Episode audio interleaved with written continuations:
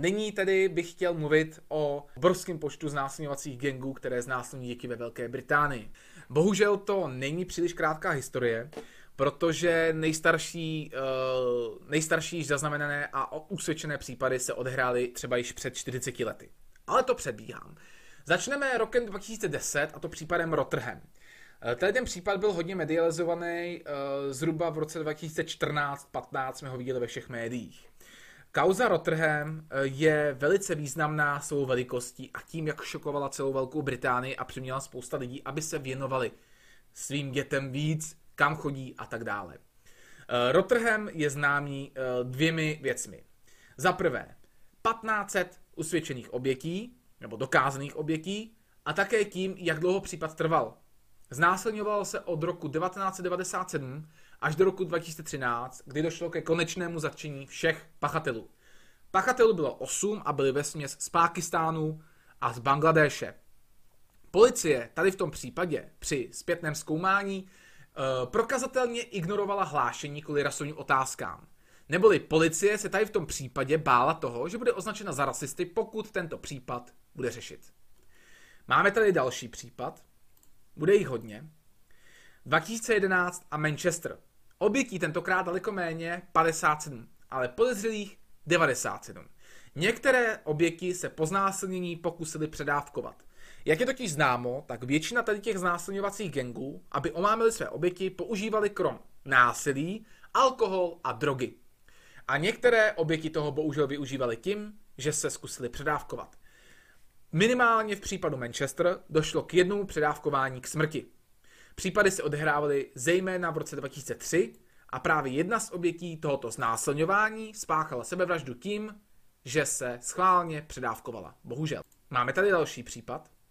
Pořád jsme někde v roce 2011 a jedná se o případ z Haywoodu u Rochdale. Devět pachatelů bylo známo tím, že byli ve své komunitě respektovaní. Většina těchto pachatelů byli ženatí. Jejich věk se pohyboval od 24 do 59 let.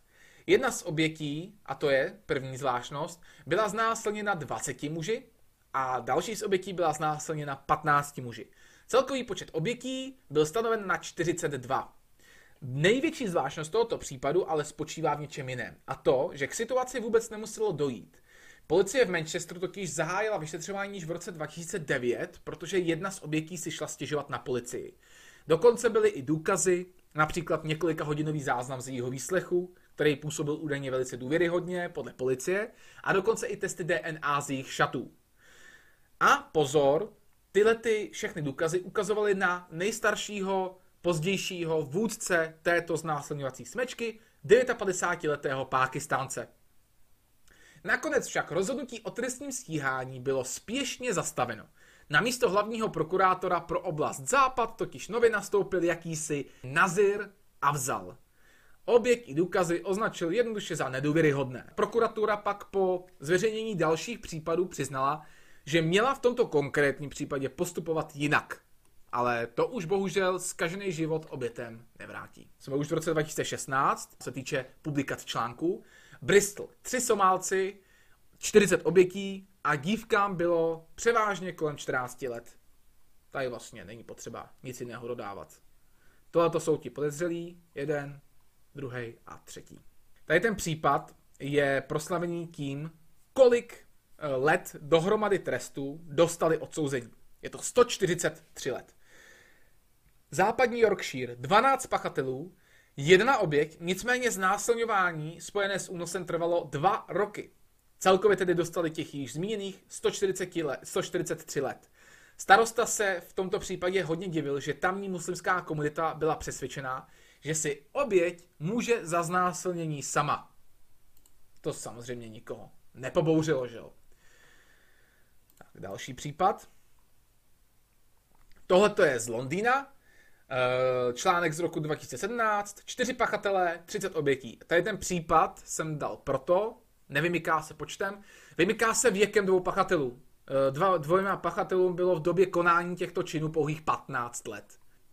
Tohle je případ z roku 2017 z Huddersfieldu, 27 mužů a dvě ženy, obětí minimálně 18, znásilnění a obchod s bílým masem. Byly tam i nějaké únosy, vydírání a tak dále. Přepneme dál. Tak. To má, teď, teď přejdeme na další případ. Opět uh, Huddersfield. Tentokrát gang o 20 pachatelích a uh, dokonce je to známý tím, že tady, ta, tady ten případ byl velice medializovaný. Má 120 obětí a taky tento případ je známý tím, že právě v souvislosti s tímto případem uh, byl zatčen aktivista Tommy Robinson. Neboli Tommy Robinson právě natáčel tyhle ty pachatele před soudní budovou, četl jejich jména z webu BBC a policie ho zatkla za narušování mírumilovného procesu soudu. Šel za to do vězení. Pár dní po eh, jeho uvěznění byli pachatelé, těchto 20 pachatelů, odsouzeni na 8 až 22 let. Robinson pak seděl několik týdnů. Eh, v Anglii byly desetitisícové demonstrace, o kterých se tady docela mlčelo. Naopak, česká televize lhala v reportáži o tom, že byl propuštěn asi týden poté, co byl uvězněn, vydal reportáž, že byl propuštěn, což vůbec nebyla pravda. A jdeme dál. Tady ten případ je neobvyklý opět svojí velikostí. Jak jste, mohli, jak jste si mohli všimnout, je to případ z Newcastle. 17 mužů a jedna žena byli odsouzeni za znásilňování, prodávání, podávání omamných látek, obchodování s bílým masem a obětí bylo až 700. Jedná se tedy o třetí největší zaznamenaný případ tohoto typu, který byl kdy uh, objeven v médiích. Tedy aspoň toho, co, aspoň to, co jsem objevil já. Máme tady článek z roku 2018 a Telford. Ten je specifický další tragickou věcí. Tři vraždy pro výstrahu. Eh, jedna z těchto vražd, pokud si dobře pamatuju, byla dvojnásobná a byla v úvozovkách nechtěná, protože pachatelé chtěli zastrašit uh, matku s dcerou tím, že jim zapálí barák. Bohužel obě dvě v tomto baráku uhořely. Jedná se o největší násilnický gang, který čítá 70 pachatelů. Tenhle ten gang působil od 70. let minulého století, čili se tady páchalo znásilňování a vydírání až 40 let za tichého souhlasu úřadu a policie. Obětí je kolem tisíce, což případ činí tím nejhorším, co do počtu obětí na počet obyvatel. Pro srovnání, Rotterdam měl 14 obětí, ale z komunity 260 tisíc obyvatel. Tohle to je tisíc obětí na 170 tisíc obyvatel. Takže každý 170. člověk tam měl nějakým způsobem neblahou zkušenost se znásilňovacím gengem z Ázie, odkud odinut, že jo. To bychom měli ty nejhorší případy. A nyní se zkusíme podívat na statistiky. Takže, kolik obětí tady toho hromadného znásilňování tak zhruba můžeme mít?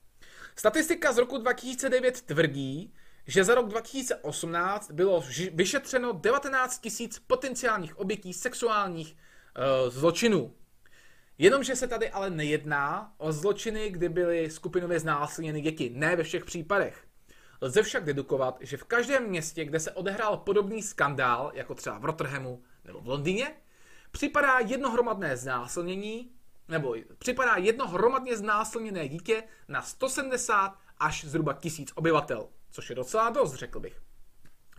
Eh, ten počet dedikuji z toho, že 170 je ten nejhustší případ a 1000 je ten nejméně hustý případ v té komunitě. V České republice je podle zdroje, kterým, kterým je tady i rozhlas.cz, ročně nahlášeno kolem 700 případů. Tady máme uh, statistiky.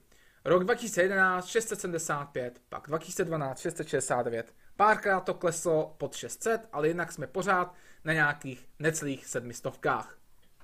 Tady ale máme docela zajímavou mapu, která je z roku 2016 a ukáže nám, jak na tom jsme se znásilněním ohledně západu. Xenofobní země Polsko 718. Je na tom daleko líp než my, eh, protože těch 718 je na celkový počet obyvatel. Takže my jsme na tom o dost než Polsko, protože katolický Polsko asi má k tomu jiný přístup. Slovensko nahlášený znásilnění taky méně než my. Takže se může zdát, že třeba oproti Polsku nebo Slovensku na tom nejsme úplně dobře. Ale podíváme-li se na Německo, tak to už má 8310 případů, což přepočnu obyvatele vyjde tak, že Německo je na tom zhruba o polovinu hůř než my. Zajdeme do Švédska, který má méně nahlášení než Německo. Ale na druhou stranu má, zhrub, má méně obyvatel než Česká republika. Takže Švédsko je na tom s nahlášenými případy 11krát hůř než Česká republika. Mimochodem, uh, v jednom ze svých podcastů, který naleznete zde, a vypadá ten nadpis takto, radiožurnál a jeho nenápadná manipulace s Malmé, jsem uh, našel statistiky z Eurostatu, které ukazují i jiné zločiny, které jsou ve Švédsku daleko horší statisticky než v České republice. Takže v tomto ohledu doporučuji tento podcast si poslechnout. A dokazuje také to, že radiožurnál, naše veřejnoprávní médium, o tomto dost manipuluje, protože 11 násobný počet znásilnění a reportér na radiožurnálu říká, že ten počet není o moc vyšší než u nás. Velice manipulativní. Zpět k mapě. Jak, eh, když jsme tedy koukali na, Fr- na Německo, jak se na tom Francie. Francie má zhruba 66 milionů obyvatel, takže má méně obyvatel než Německo, ale jak si můžete všimnout, pořád je na tom daleko hůř než Německo. A je na tom zhruba třikrát hůř než Česká republika.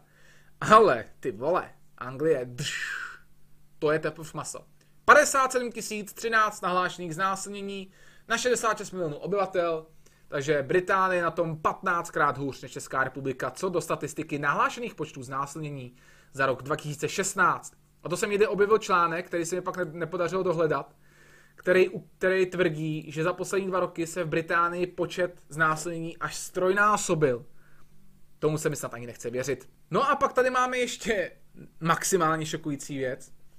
Eh, podle Independent, což je vyloženě opravdu takový spíš sluníčkový médium, eh, každý sedmý dospělý eh, Brit žijící v Anglii a Walesu má zkušenosti s obtěžováním do svých 16 let věku. Je to více než 3 miliony dospělých, kteří mají tady ty neblahé zkušenosti. Takže ta statistika o tom, že jsou na tom 15krát hůř než my, je asi velice přesná. Je to neuvěřitelné číslo, ne, nedovedu si představit. Navíc uh, z těch 3 milionů je 709 tisíc mužů, což je podle mě taky docela slušný, uh, slušný podíl, protože nejsme úplně zvyklí na to, že by muži tak často byli oběťmi znásilnění. Pokud vím v České republice Eh, je tady ta statistika kolem 2%. Mimochodem nejedná se samozřejmě tady o schrnutí jenom znásilnění jako průnikem, jedná se i o obtěžování, včetně obtěžování přes internet, ale i tak se jedná o sexuální trestné činy. No a pak tady máme poslední dotaz.